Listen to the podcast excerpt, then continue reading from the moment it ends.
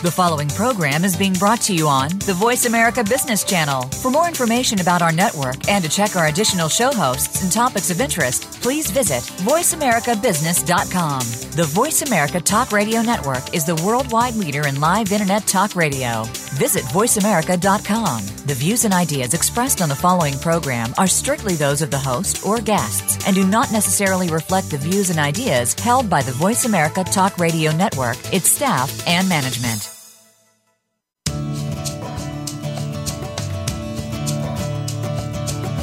Welcome to The Steady Investor with Mark Vickery and Mitch Zacks. In our program today, we'll help you get started or continue to build your nest egg with some of the best practices for retirement planning. It's time to start right now. Here are your hosts, Mitch Zacks and Mark Vickery. Yes, welcome, listeners, listeners of VoiceAmerica.com's business channel. You're listening to The Steady Investor. We're sponsored by Zacks Investment Management. I'm your co host, Mark Vickery. I'm joined today by the other co host of The Steady Investor, Mitch Zacks, portfolio manager and founding principal at Zacks Investment Management. Uh, we're also joined today by Steve Phillip, who is an investment consultant for Zacks Investment Management. Uh, gentlemen, good morning to you. Happy Thursday.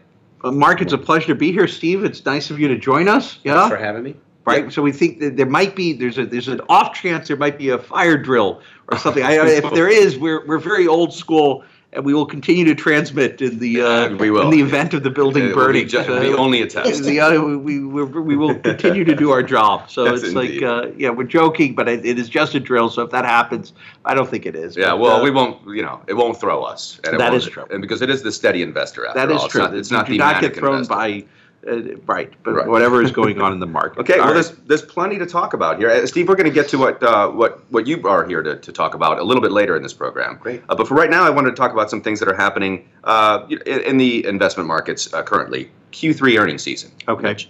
Um, it's off to a very good start. J.P. Morgan, Morgan Stanley, Yeah. uh, even Wells Fargo are outperformed expecta- expectations. Goldman had a very good number. Goldman had right. a very good number. Right. Yeah. I don't think there was any that were particularly of the big banks Right. That uh, that had a uh, even Citigroup, I believe, did better than expected. Anyway, so brings to mind two questions: Are banking majors doing well enough for you to believe that our five-quarter-long earnings recession may finally be over? Uh, there is something to be said for overweighting the financial sector at this point in time. Uh, it, it is not necessarily based on earnings, it is based on valuations. Okay. So, uh, what, what's going on is that you're looking at large uh, money center banks, Bank of America, JP Morgan, multinational banking operations, and their, their price that they're trading at relative to the book value per share is lower than uh, some of them it's lower than one. So investors are implicitly uh, looking for the financial stocks to effectively destroy capital over time either due to fines uh, or losses or something of that sort Okay. and so essentially, in certain financial stocks, you're paying a dollar. Uh, you know, you're, you're paying 80 cents uh, to get a dollar worth of equity. To get a dollar worth of equity Wow. with this entire banking institution around you designed to try and do that. So even if there there are some headwinds in terms of interest rates don't rise as fast as people are expecting, uh, the valuation of these companies is so low because they don't tend to do very well when interest rates are in aggregate very low and when the yield curve is not upward sloping. Uh, that I think there is an opportunity here. It's it, generally speaking, uh, banks will do better the higher interest rates go and the more upward sloping the yield curve. Because they can charge more for interest rates for their customers. Yeah, they're, they're essentially borrowing at the uh, at the short end of the of the yield curve with Right. deposits, and let's just say it's a, a standard, uh, you know, uh, wonder it's a wonderful life savings and loan. They're taking in everyone's deposits and then they're giving it out as mortgages. So they're getting their revenue coming in as the interest on mortgage loans, and they're uh, you know they- they- they're they're paying out the interest on their deposits. Right. So the spread between those two numbers is going to generate their their profits. Mhm. And uh, if the yield curve isn't upward sloping, if, for instance, the uh, short-term rates are zero and the the mortgage rate is only you know four percent or four and a half percent, that's not going to do well. But you're starting to see in the last couple of months mortgage rates uh, start to uh, uh, tick up a little bit, And if you see interest rates start to rise, the expectation is they're not going. It's not going to be a parallel shift of the yield curve. Right. That the longer rates are going to go up higher than the shorter term rates, and as a result, that upward sloping yield curve helps the bank. But if you if you say that, well, what's really going on from an investor standpoint? You're paying ninety cents to get a dollar worth of equity in that bank, and that's uh, th- that's unusual. Right. And so what, what, what, what that means is that the market, and this is what Larry Summers is saying, is the market is telling you it expects that bank to destroy equity over time because they're going to get fined, because they're not going to lose money on trading. And if they don't destroy equity over time, when the whole institution is designed not to destroy equity over time, it's designed to make a return on equity, and maybe the return on equity is not going to be 10% or 9%, maybe it'll be 5% or 7% you're going to benefit as sentiment changes and they start to pay uh, not 80 cents for a dollar worth of, uh, of uh, bank equity, but they'll pay a dollar for a dollar worth of bank equity. Well, you see so essentially, the, the only time you see this in financial instruments where they're paying 80 cents for a dollar worth of assets are usually in uh, closed-end funds where the closed-end fund is, is uh, trading at a discount uh, to net asset value, and that's because they expect the fees to occur, and there's no way to liquidate the closed-end fund. And sometimes with uh, with, with things, uh, you know, that, that's the only place I've really seen it to this extent. And so what that tells me is there might be a real opportunity with some of the larger money center banks. And the risk is, of course, that you have a repeat of the financial crisis. Deutsche Bank comes under pressure. Uh, it is, the, the Greek uh, the Greek banking system comes comes under pressure. All these things uh, could conceivably happen, and the uh, concern is that that's going to hit uh, you know cause some sort of domino effect on the banks. But you have every regulator in the world, every uh, policymaker in the world, and every manager at the bank completely focused on trying to avoid these things from happening. Sure. And so if I, I think the next risk to the market is not it's not going to be the risk everyone's preparing for, which is in the financial sector. So if the financial sector sort of stabilizes and interest rates go up a little bit, uh, these banks should not be trading at a discount uh, to their book value. Right. Now, let's assume that the Fed does raise rates of, of 25 basis points, let's say in December, for, Yes. for argument's sake. Okay. Uh, how do you see that affecting in near term uh, the, the big banks? Yeah, in the in the near term, uh, it, it's going to be seen as a positive. If, if rates go higher for longer or higher faster than people are anticipating, and the rates go up because the economy is recovering, Mhm. and not just because people are are you know selling bonds because they're worried about debt levels or uh, you know sovereign debt creating a new levels. financial bubble right, or anything. Exactly. So it's it, it, it, well, if interest rates are rising because the economy is recovering, Mhm. that should generally be good for the banks and bad for the utility stocks. Right. So if you look at a spread uh, between XLF, which is the banking ETF, and uh, XLE, which is the energy ETF, Mhm. and you uh, you regress the differential between those two ETFs on uh, ch- expected changes in interest rates, as you expect interest rates, uh, not XLE, XLU, which is uh, for the utilities, as you expect interest rates to go up, uh, you're going to see that spread start to increase. So you're, you're long XLF, you're short XLU, which is a utility ETF. Mhm. Uh, if interest rates rise,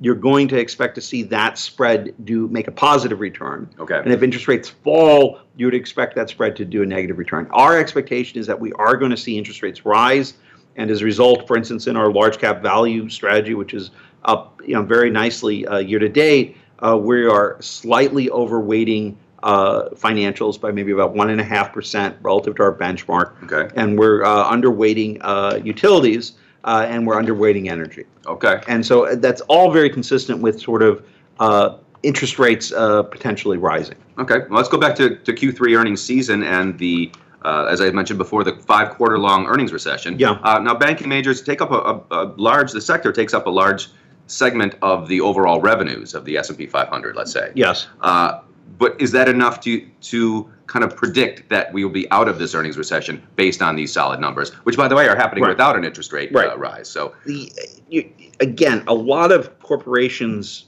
take negative earnings announcements to keep expectations low. So there's a you know in corporate management you want to under promise and over deliver. correct. And uh, you want to do that if you're managing a division of IBM, and you probably want to do that even more if you're the CEO of IBM. So everyone is trying to under promise and over deliver. And so what, what's happening from an earnings standpoint is the bar is being set so low uh, that there there is surprise to the upside. But if we start to see sort of wages start to increase, we start to see GDP pick up a little bit, mm-hmm. it would it would not be uncommon to see some degree of revenue growth or earnings growth uh, start to materialize and uh, push the market a little bit higher. Okay. All right. And when you're talking about energy, uh, the energy sector for a, a moment there, uh, oil prices look to have solidified for the time being around $50 a barrel. Yeah. Uh, that's close to double what oil prices were at the bottom, if you remember, just not that long ago. Right. A year or two ago. OPEC meeting late November, chances of a deal to curb production. how do you see the economy affected by oil prices at or above $50 a barrel? You said you're underweight energy, but are you, is this assuming too much?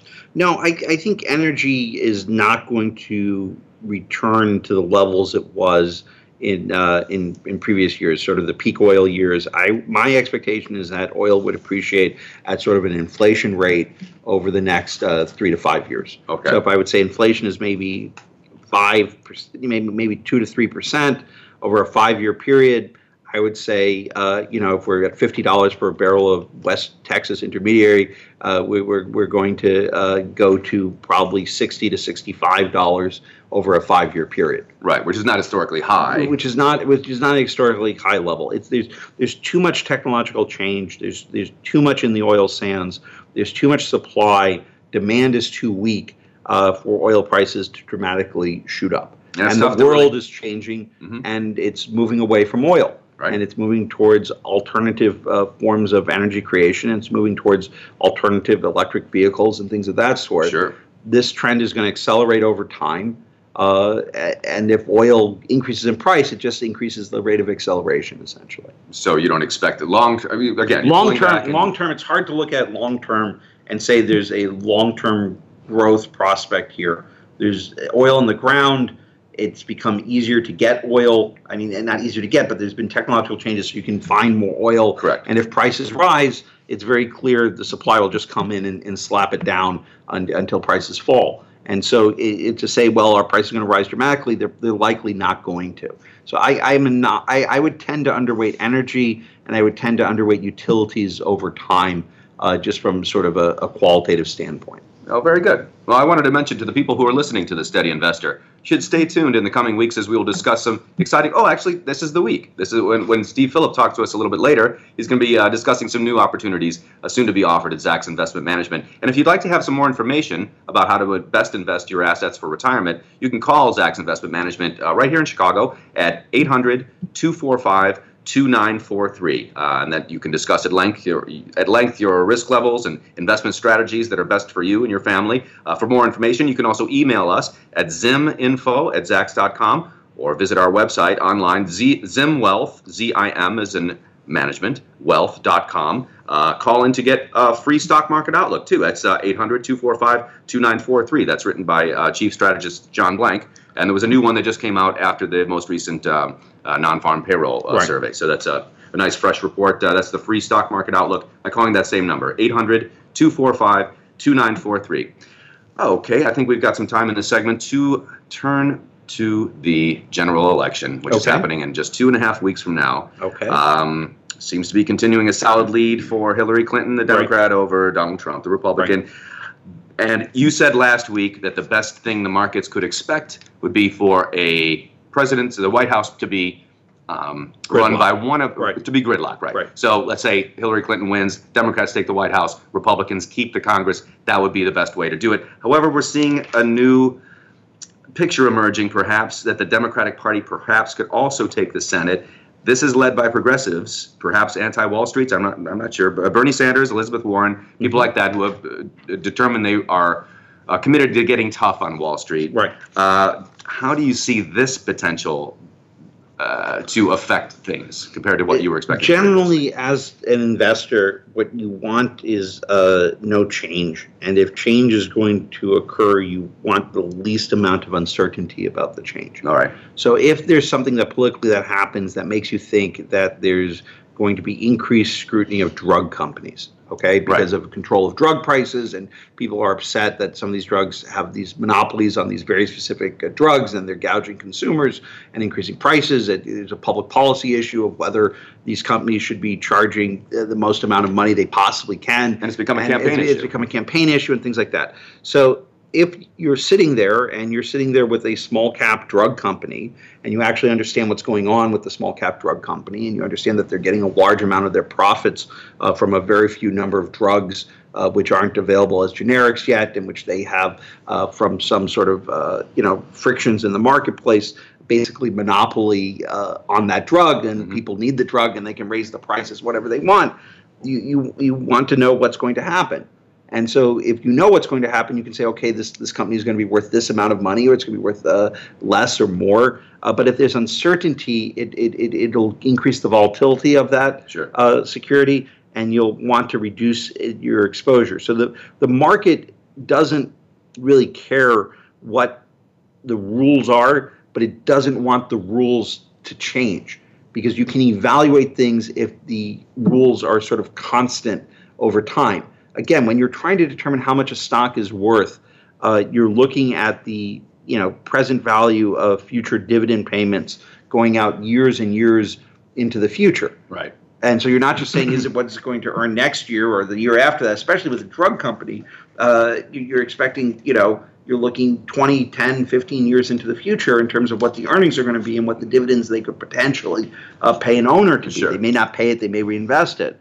Um, anything that, that increases the uncertainty of those payments, the dividend payments or the earnings that the company generates, is a negative for uh, shareholders. Right. So it introduces so so what the market wants is uncertainty. If you look what happened in sort of I, I think it was the 2000 election when there was like uh, there was an election and then there was just you know lawsuits back and forth as to hanging chads in, in Florida I remember it. the the market reacted more negatively to that than it would have to either of the two parties winning.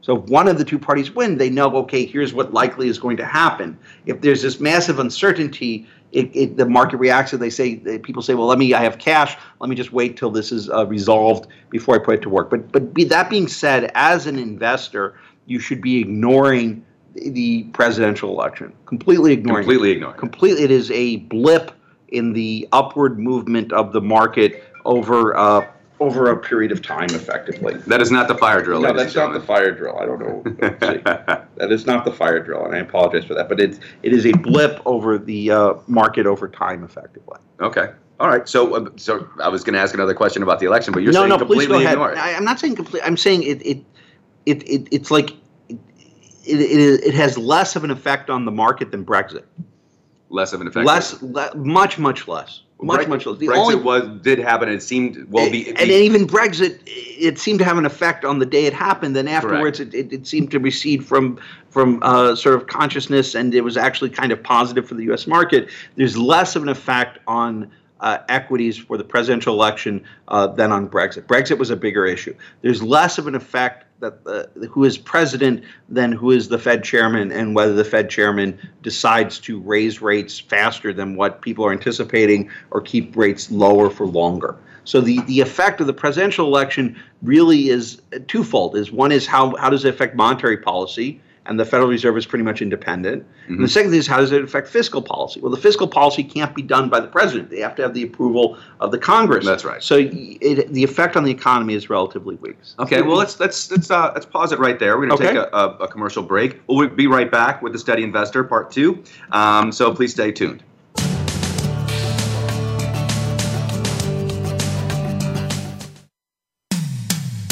When it comes to business, you'll find the experts here.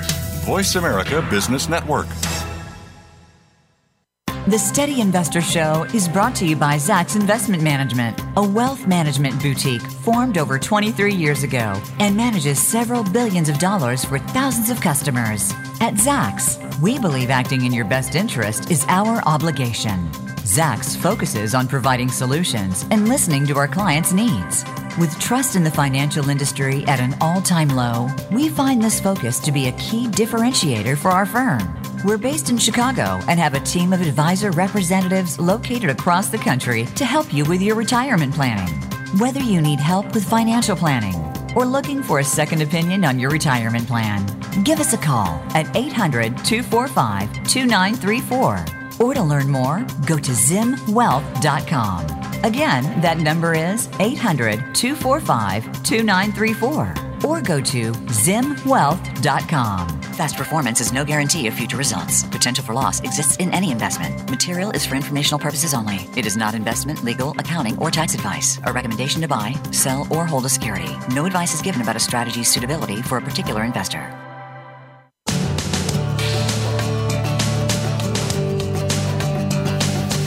Are listening to The Steady Investor. To reach our program today, please call 1 866 472 5790. That's 1 866 472 5790. You may also send an email to cguytan at zacks.com. Now, back to the show. Welcome back, listeners of Voice America's Business Channel. This is The Steady Investor, sponsored by Zacks Investment Management. Um, Mark Vickery, your co host, joined again by Mitch Zacks, the portfolio manager and founding principal of Zacks Investment Management. Uh, Mitch, we were talking about the election. We're going to get off of that right now. Okay. We're talking about Q3 earnings. Get off of that too. Yesterday there was a The Q3 earnings are much more important than the election. Much more So important, like absolutely. You should be spending five times, ten times the amount of time on Q3 earnings. Everyone's very concerned about the election. Well, why don't we do that? Then? Okay, Because, well, because we today got- we've got well, we Yeah, do. We have okay. Apple reporting after the bell Okay, today. and I know we don't like to single out particular Right, companies. stocks or companies, Right. but Apple's a different Right, story. right. I mean, would you say that uh, if it if it does particularly well, that's going to uh, be a boon for technology? I think technology firms tend to be doing well right now, anyway, don't they? Technology firms seem to be doing well. I uh, I would tend to overweight technology relative to the benchmarks going forward. Earnings are very strong. It's very very good to be an owner of technology companies. Uh, it, the issue is that as the base changes from sort of manufacturing and service oriented towards technology, the benefit in aggregate to the economy of some of these tech stocks is not as great as uh, other technological changes that have occurred. How do you mean by that? How do you mean by that? think about you you have Ford coming up and they start making cars and they employ people in the United States and there becomes an assembly line and all the people working at the Ford plant start making money and all the executives and they have large large numbers of people and there are multiple car companies and they're competing against each other. Uh, think about what Apple does. Apple doesn't produce their goods in the U.S. They Right. produce all the goods overseas. So as people buy more and more iPhones, what is Apple doing? They're making a differential between what they're selling the iPhone for Right. and what it costs to make them. So they take the money in, they pay out all these foreign producers, and the rest is kept as profits that don't go to the people who work in the Apple store. It goes to the owners of, of Apple stock The investors. to the investors. So, so what's happening is that the, it, it, it's kind of becoming uh, technological change is is very beneficial for Apple and for Apple shareholders, but it may not be super beneficial for the economy as a whole. It's beneficial for the consumer who has a phone now that does has all this informational access. If you think and back continue- 15 years ago. right? And it, you, how do you measure that? But in terms of does it increase jobs? No. Does it even cause more companies to form? No. If you think about the the FANG stocks, the Facebook, Amazon, uh, Netflix, uh, Google, and let's throw Apple in there.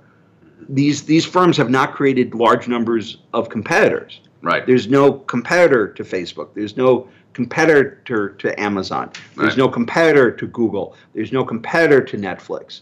So what's happening is technology is leading towards a sort of winner take all environment.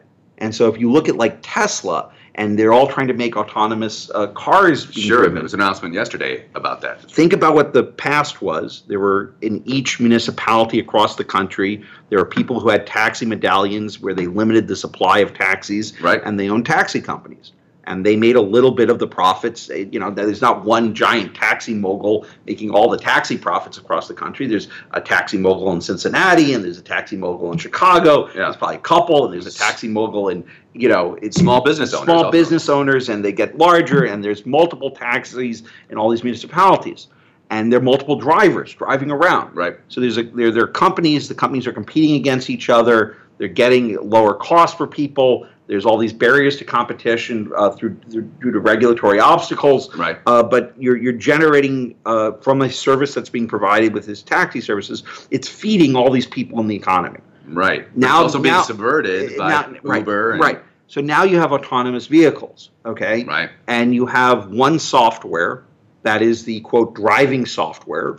And whoever develops that, I can see how there'll be a huge barrier to competition, a huge moat around that. In that, once you have the company actually deploying the software and working on the most number of cars on the road, no one's going to buy the competing software. Yeah. They're going to just buy the existing software because that existing software will get better and better and better because they have all these cars driving on the road. So they're getting more and more feedback. So you come up with your new company and you're going to start your competing uh, driving software. Well, it's going to be impossible. They're going to have uh, you know 300,000 cars driving around with the software, getting feedback and updates and making it the complete safest software they possibly can, and not sharing the software with anyone. Right. So what what happens is you go from multiple firms making profits to one firm making more profits but employing fewer people and c- causing fewer jobs to be created. Right. So there's going to be one winner from the autonomous cars.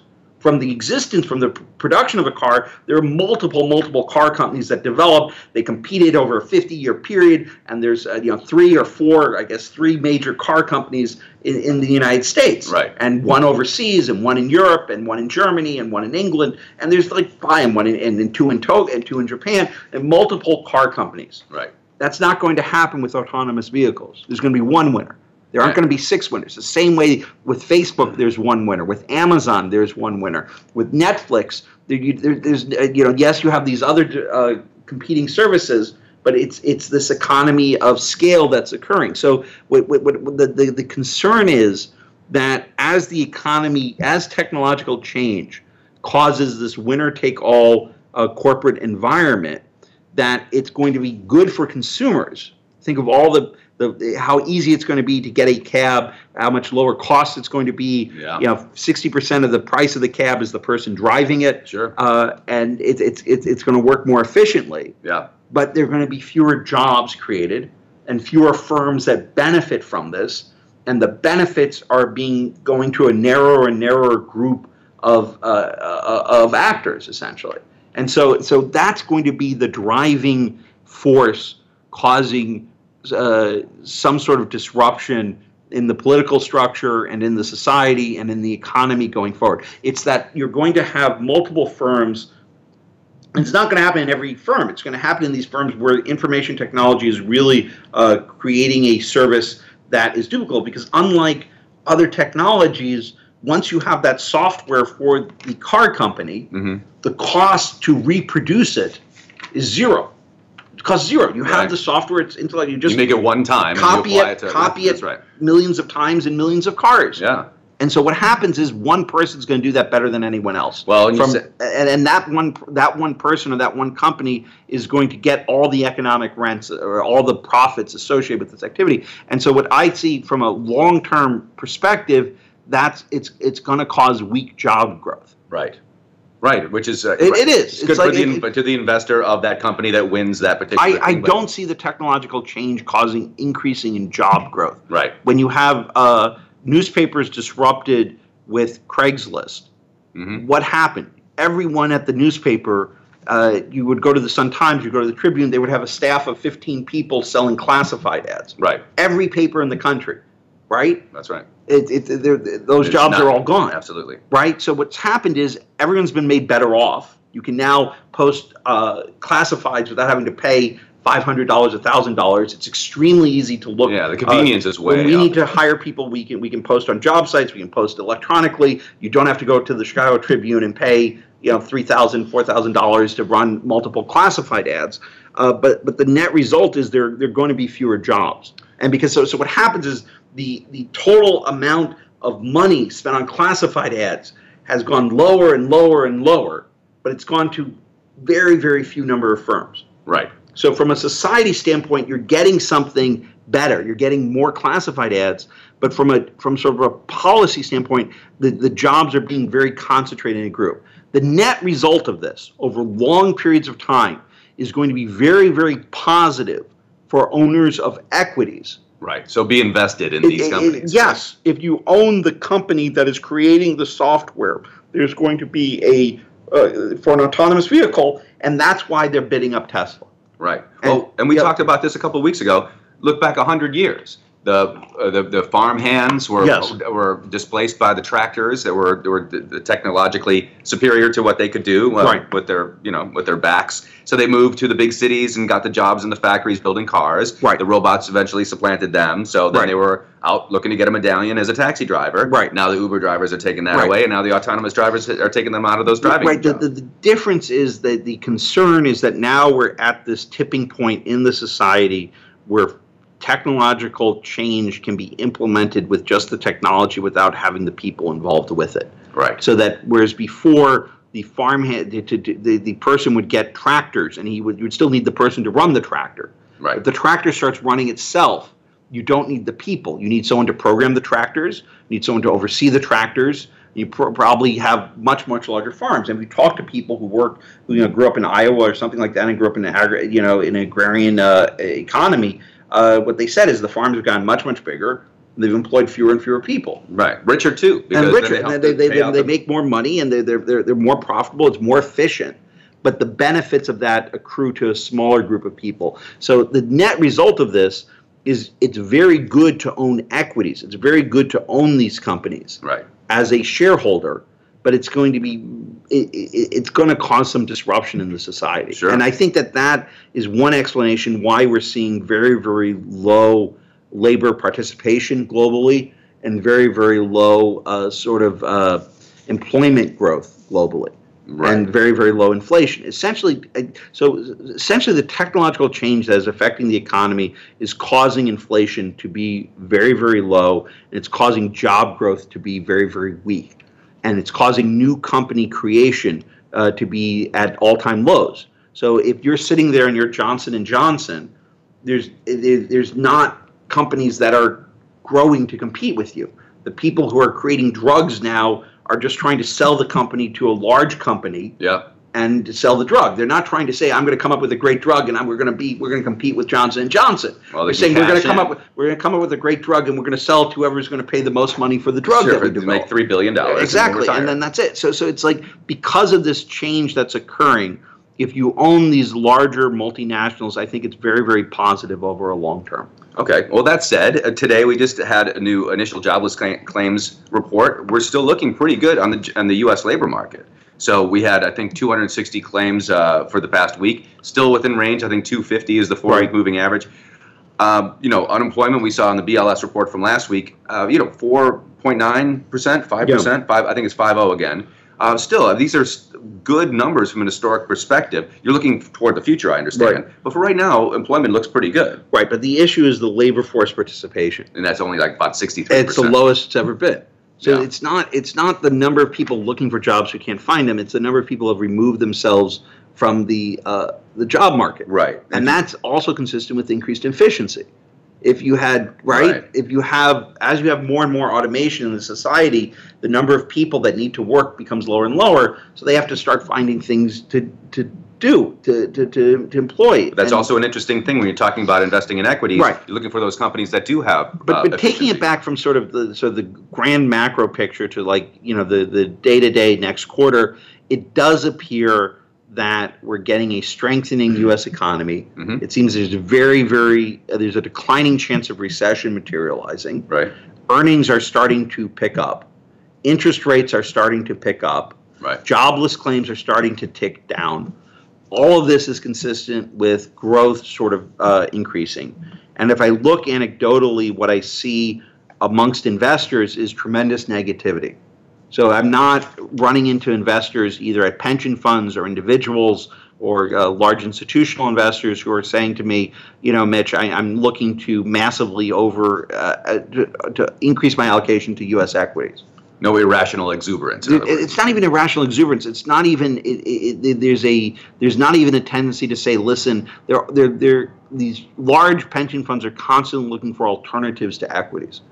They in either in the hedge fund space, the private equity space, the venture Right. capital space, and all of this is very, very positive for equities over time. I mean, the, the negative is you, you know you, you see some uh, degree of uh, frothiness, maybe on the margins, uh, but it, it, you don't see in, in previous bull markets that end because you have very, very high P multiples. Uh, you, you, generally see euphoria among certain segments of the market. And that's when you see a, a bubble in a particular industry. I don't know if you want to call it a bubble, but there's a there's a there's a disconnect between reality and what people are paying for these types of stocks. They're paying way too much. And it's not usually the whole market. It's usually some group of stocks, and that that just inflates and inflates, and more and more stocks try and go in that direction. Sure. And it changes over time what that group of stocks is.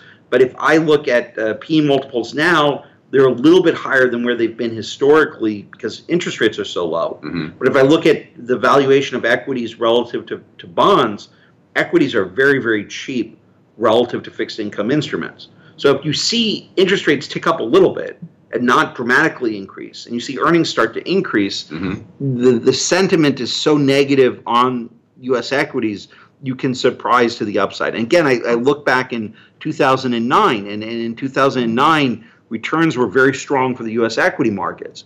It wasn't because earnings were very good, okay. and it wasn't because things were going well in the economy, and it wasn't because earnings reports of the uh, major financials were very strong. No, they weren't. They weren't. What happened is, is they weren't as bad as what the sort of danger scenario that was being priced into the market. Right. So you and, had a surprise to the so upside. you surprised to the upside.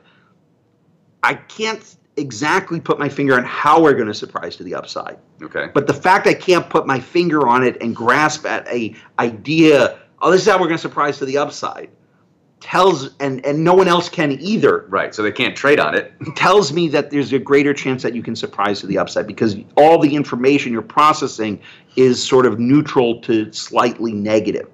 And so when all the information is neutral to slightly negative, it's easier for the market to surprise to the upside. And in periods when uh, you, you surprise to the downside, the information is all very, very positive. The mm-hmm. U.S. growth is going very strong. These technology companies are going huge. The IPO activity is creating all this wealth. The wealth is being spent, etc. It, it just my feeling, my intuitive feeling is it's easier for the market to surprise to the upside because there's more negative sentiment. On the on the positive side, you have the Fed model saying stocks are very cheap relative to bonds and uh, you also have the low amount of IPO activity. Companies right. are not issuing new stock; they're issuing new debt, and they're buying back their stock. And those so, IPOs and you, that have happened have done fairly well. Right. So. And as a general rule of thumb, look at what a company, look, look, look at what a corporate finance department is trying to sell you, and try and do the opposite. So the company is trying to to sell people debt, and they're trying to buy back stock. What you want to be doing is you want to be trying to do the same thing they are doing. You want to be selling your debt and you want to be buying stock. And the reason they're trying to do that is that stock is is is inexpensive relative to bonds. Right. And the and the reason is interest rates are so low. So what's what's going to have to happen is you're you're going to have to see interest rates rise. Mm-hmm. And uh, as interest rates rise, you start to become worried about the market when you start to see a lot of IPO activity. Okay when people are knocking on the doors saying, "Oh, here's a new IPO," and then people are actually trying to purchase it. But right now, there's not a lot of IPO activity, which is consistent with equity valuations in the public market not being substantially higher than private market valuations. Which is why they're not going. Which is that, right, right. Why isn't why isn't Uber and, Uber's right, this okay. massive company? Well, they say they don't want to be public. They can raise that. Now, why are they not going public?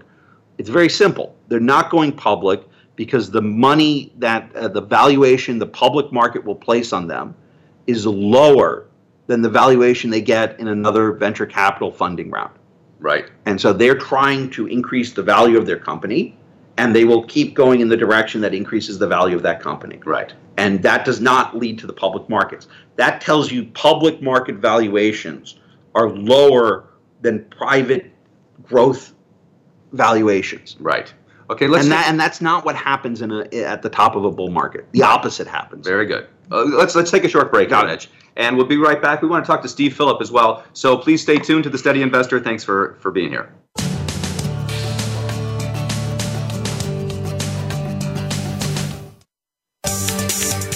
From the boardroom to you, Voice America Business Network.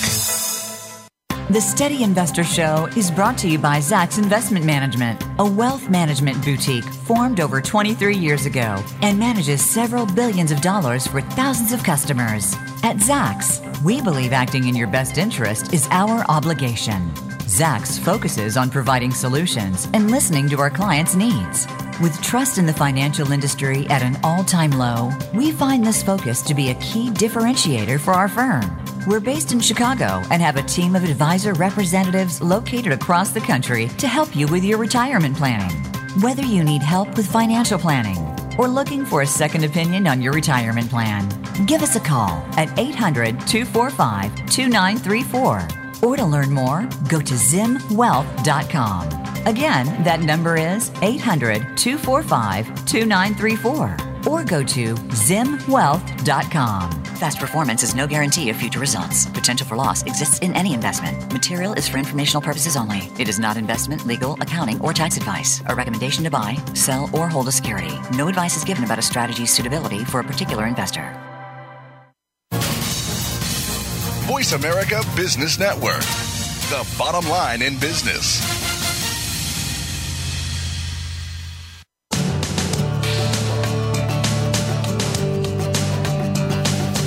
You are listening to The Steady Investor. To reach our program today, please call 1 866 472 5790. That's 1 866 472 5790. You may also send an email to cguytan at zacks.com. Now, back to the show. Thanks for sticking around. This is The Steady Investor, sponsored by Zacks Investment Management. I'm Mark Vickery, joined by Mitch Zacks, portfolio manager and founding principal at Zacks Investment Management. Uh, today, we are also pleased to be joined by Steve Phillip, the investment consultant for Zacks Investment Management. Uh, good day to you, Steve. Thanks for having me. Mark. Not a problem at all. We're happy to have you here. Um, we wanted to start by talking about something called the four timeless keys to investing. Can you help us out with that? Well, essentially, what we're trying to do here, Mark, is is harness the the brilliance and the insight of Mitch and, and his investment management team into how to overcome some of the challenges we face as investors today. Okay. And and that ties into these four basic principles. Uh, the first, I mean, and most of these are obvious, but if you've been investing for a long time, you know that it can almost be a full time job. The challenges sure. are innumerable. And and one of the ways that we here at Zacks Investment Management attempt to overcome that uh, are through these four principles. The first of which is a diversification. Uh, as Mitch can talk about for a moment, um, you know, yeah. leadership shifts constantly among the sectors in our markets, and no one sector that's been the, the leader in performance and, and, outperformed in one year is yeah. ever really no, a leader in the second year. Steve, you're very much on target in terms of diversification. Uh, just this last week, I was out uh, on the West Coast, and uh, a brokerage firm asked me to come out and, and, and give a presentation. And uh, someone in the audience, you know, raised their hand. They're, they're, they're, you know, they, they inherited uh, a lot of money. The husband has uh, twenty million dollars in in General Motors stock, and she they had twenty million dollars in in, essentially Coca Cola stock. And uh, what effectively they were saying is, well, listen, this is this, these investments have done very, very well for them. The General Motors less so, but the uh, Coca-Cola uh, relatively well over long periods of time. And they're saying, well, what should we do? And the answer very clearly is you should not have $40 million in two stocks, even though that is how it, it's grown over time because uh, you've been fortunate enough that those companies have sustained. General Motors ran into some issues in 08, uh, but generally speaking, they're both functioning companies. And the reason is you, you, you can't totally predict what's going to happen to any one individual stock. You can't tell me what's going to happen to Tesla over the next uh, five years. Right. One scenario it's going to get much bigger. Another scenario it's massively overvalued, uh, and the price per car they sell is market value per car is way too high. So what you want to make sure you're doing is that you own a basket of diversified stocks so that if any one thing happens uh, to any stock, you're, you're still set. And the general uh, way to look at this is you want to have at least 30 stocks in your portfolio, uh, no more than about 3.5% in any stock. And you want to have diversification across uh, sectors. You don't want to have 30 energy stocks in your portfolio. But if you have 30 stocks and about 3% per stock, 3.5% uh, maximum per stock, and your sector weightings are similar to the sector weightings of, let's say, the S&P 500, uh, Steve, over long periods of time, you're going to you're going to do relatively well. That's Well, very good. Go ahead. I, I am. I'm. I always think about our, our perspective and Yeah. the conversations I've heard from you in the past, and uh, I know that uh, we tend to, uh, as investors, try and take that diversification a step further by using some models, some quantitative an, uh, analysis, some research and analysis of data to help us figure out how to overweight or underweight certain sectors with the idea that we're going to attempt to produce alpha over Yeah. ti- positive alpha over time. Can you speak to Sure. how that process works? I, I can tell you how not to do it. So I could, let's start with that. The, the, the absolute worst way to do that is uh, to develop an outlook for a sector and then look for stocks in that sector. So the absolute worst thing you can do is listen to the radio show or the podcast or read research and say, well, Mitch said energy stocks are not going to do as well as financial stocks uh, because interest rates are going to be rising. I'm going to reduce my energy exposure. I'm going to increase my financial exposure. And that decision is a result of a what, what's called a bottoms up analysis. So what you want to do is find a way of selecting stocks that make sense statistically. And as you select those stocks, your resulting portfolio will have different biases in terms of sector exposure. And then you want to rein in the sector exposure so that you're not taking uh, too high bets in any one given sector. So, for instance, you want to focus on stocks that are receiving upward earnings estimate revisions. My goodness, none of the energy stocks are getting upward earnings estimate revisions. Energy in the S&P 500 is like 9% of the portfolio. We're getting no stocks in the energy sector that are getting upward estimate revisions. Well, I want to make sure I have at least 5%, 4%, probably about 5% in energy. So I will look amongst the energy sector and find the 5% that is maybe not getting downward estimate revisions. And that what you want to have. And the reason is that's you need to stay diversified based on the first uh, tenet, which is you have to remain diversified. If you have a lot of, if you have large numbers of stocks and you're saying, well, no weighting in any one stock is greater than 1%, but they're all in technology, you don't have that degree of diversification. Bottoms up analysis of portfolios to result in the macro view is the way that you have to manage money. You cannot manage money saying, I think energy is going to outperform, I think it's going to underperform, I think it's going to outperform, because to do that, you're trying to predict energy prices or you're trying to predict interest rates. And those things the market is already focused on. It's already the, the bond traders are already have the best prediction of what they think interest rates are going to be. The uh, commodities traders, uh, the trillions of dollars floating around there, have the best prediction of what they think oil prices are going to be. So the key is to focus on stock valuations, and identify equities that are either undervalued or that are likely to appreciate in price, and construct a portfolio while trying to say, based on that alpha, let me make sure my risk is in line with the benchmark. It's very important in managing a portfolio to have a bottom up analysis process as opposed to what's called a top down. The top down is, is, is, is sexier, it's more exciting, it's, it's more interesting. You can explain it easier to people, but mm-hmm. it's not the correct way to manage money. Very interesting. Very interesting. So where? Yeah. are we- go ahead. Go ahead, Mark. No, no. I wanted to defer to you, Steve. Well, I, I kind of wanted to talk about um, the second principle that, Yeah. that always comes up, which is uh, don't try and time the market. Right. I mean, right, which you Right. basically dovetailed into that anyway. Yeah. I mean, your first pod, uh, your first steady investor podcast, as I recall, uh, focused a lot on Brexit Yes. because it was it, was, It just it happened, just that's happened. Ignore Brexit, and the actual correct thing was to buy at Brexit. Well, right? yeah. I mean, my, my own family called me and Yeah. said, "Should I be selling now? Selling?" Right, And you right. know, what did the market go down? Mitch, two days, it and went then it- down two days, went down about six percent, I think, then reversed, and it was actually positive for U.S. equities uh, because they it- the competitive positioning. But the Steve, the, the the bigger issue is this concept of timing the market. You have to understand the way the market generates returns is a small gain followed by a small gain followed by a small gain that are not predictable, and then you're going to have these periods of large losses. And what the way it's it, it works statistically is the small gains when you add them up give you a greater return than the large loss, and you can't easily predict when that large loss is going to occur. Because people are so concerned about the loss, they do not stay in for the small gain. And so be, it, it, it's almost like um, you, you have to be able to ignore losses to invest in the equity markets.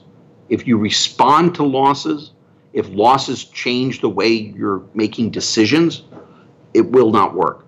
And the re- and if you're concerned, if you're if, if, if you're worried about a loss occurring in the portfolio, you will never be able to make any return in the equity markets. The only way you make the returns is by getting these small gains over time, bearing the, the, the relatively larger loss, and then getting small gains again. And what I look back is I can go back and we've been doing this i've been doing this for about 20 years and, and you can go back and each year you look at the headlines and you look at what the crisis is of that day and it is real and it is it is not the magic it is a real crisis and there is a real issue and there's a real sort of negative scenario that could materialize and in each of those cases the correct course of action was to use the crisis to actually buy more equities the correct thing to do in 1987 after the market crashed was to buy more equities. The correct thing to do in 1998 when long-term capital collapsed was to buy uh, Asian equities. The correct thing to do in 2000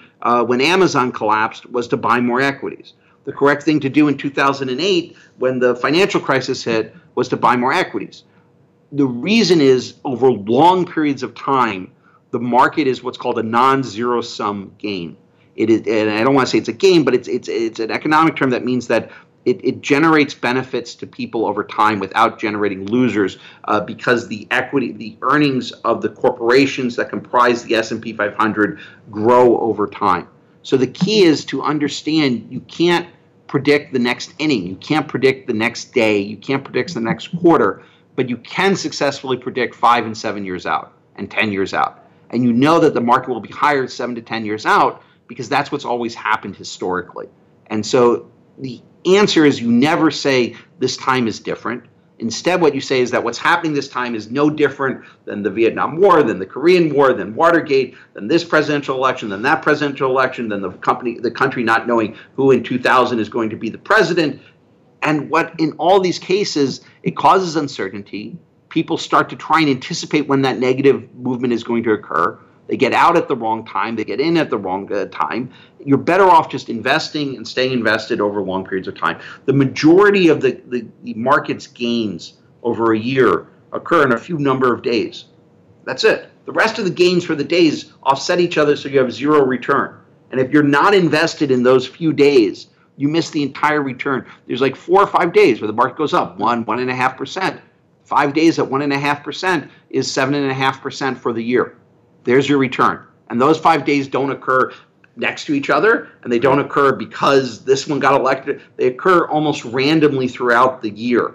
And you can't predict when those days are going to occur and when the negative days are going to occur. The right. only thing you can say is statistically over long periods of time, there's an upward trend of the market, and that's how you make money. If you talk to people who are sort of older investors and you ask them how did they make a tremendous amount of money in the market, it is never well, I was able to get out before the 87 crash and I got they never talk about market timing. What they always talk about is I worked at Merck, I was a manager at Merck, I was given stock options at Merck, I got uh, Merck shares, I believed in Merck, I liked the people who were working there, I thought they were doing a good job. I held my Merck shares for a 40-year period. Right. And I didn't sell. Well, what about this? What about generic drugs? What about when Merck never performed well for a five year period? What about when it was a, no? They they believed in the company, and the now, now there's a bias there that Merck uh, su- succeeded as a company and other companies did not. Uh, but the basic idea is the same. You invest. You don't move out of the market, and you stay invested over long periods of time. And over those long periods of time, you're going to do much, much better. So we've got the three. So the first one, uh, Steve, was uh, diversification. Uh, yeah. The second one was uh, timing, the market. timing the market. Well, the third the, one was timing the market. And then the, sec- uh, the, second, one was, was actually timing. The, the third one that uh, that I hear a lot is is just staying in equities over time. In other words, that uh, which you touched on. Yeah, sure. This this time it's different. You hear you've heard that. Yeah, it's continual. Continual. It's it's this time is different. This time is the end of equities. This time equities aren't going to appreciate. This time growth is gone. This time uh, you know the the government's going to collapse. This time uh, this is going to collapse. This is going to happen, and and there's going to be no growth in the country. There's going to be technological change. The robots are coming. Whatever it right, is, right, right. It, it's constantly the same, and it always comes up to sort of explain the malaise that's occurring. and it's constantly the wrong thing to, Well, to do. In just a couple minutes we have left, let's go on to number four. And uh, Well, the, the fourth is is obvious to anybody who's invested, and that's taking a look at, at uh, your allocation and, and at least reviewing it. I know at, at uh, Zacks Investment Management, uh, every client is at least annually reviewed for their allocation, and I think you could take this down to another level as to uh, the investment process we Yes. use as money managers and what you do. we want to be trying to review client uh, accounts quarterly. Some clients don't want to be reviewed quarterly; they want to just talk on an annual basis. Correct. But we we really want to be reviewing uh, accounts quarterly, and a real reason to do that is to make sure that the client can sort of stay steady with the current allocation over long periods of time. And again, going into 2008, client, individuals who were 20% equity and 80% fixed income and just stayed there did fine. Individuals who were 80% equity and 20% fixed income, and they go in and 08 happens and the market collapses, they lose all this money on the equity side and they don't make any decisions, we're fine. It's the clients who came in at 80% equity, 20% fixed income, and then the market falls and they say, I cannot take uh, the, the loss of wealth that is occurring when the market is falling. I need to switch. I need to be 20% equity, 80% fixed income. Uh, they, they, they don't, they, they, they lost money.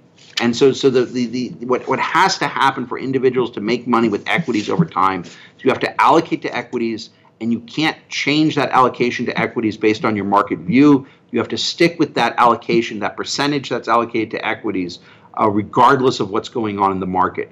And the reason is over long periods of time, the equities will do fine. And that's always happened historically, and it, I don't want to say it's always it's, it's always going to happen in the future. And the reason is the the, the whole society is structured around uh, growth of the corporations that comprise the economy. And I can't tell you what the future is going to be.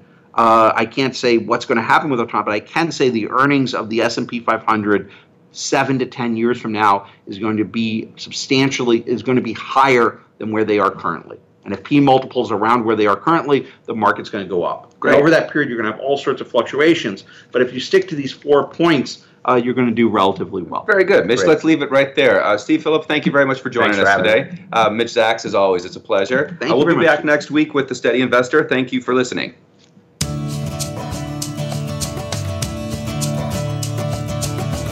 Thank you for tuning in this week. Be sure to join Mitch Zacks and Mark Vickery for another edition of The Steady Investor next Thursday at 9 a.m. Pacific Time, 12 noon Eastern Time on the Voice America Business Channel. If you haven't started your retirement plan yet, what are you waiting for?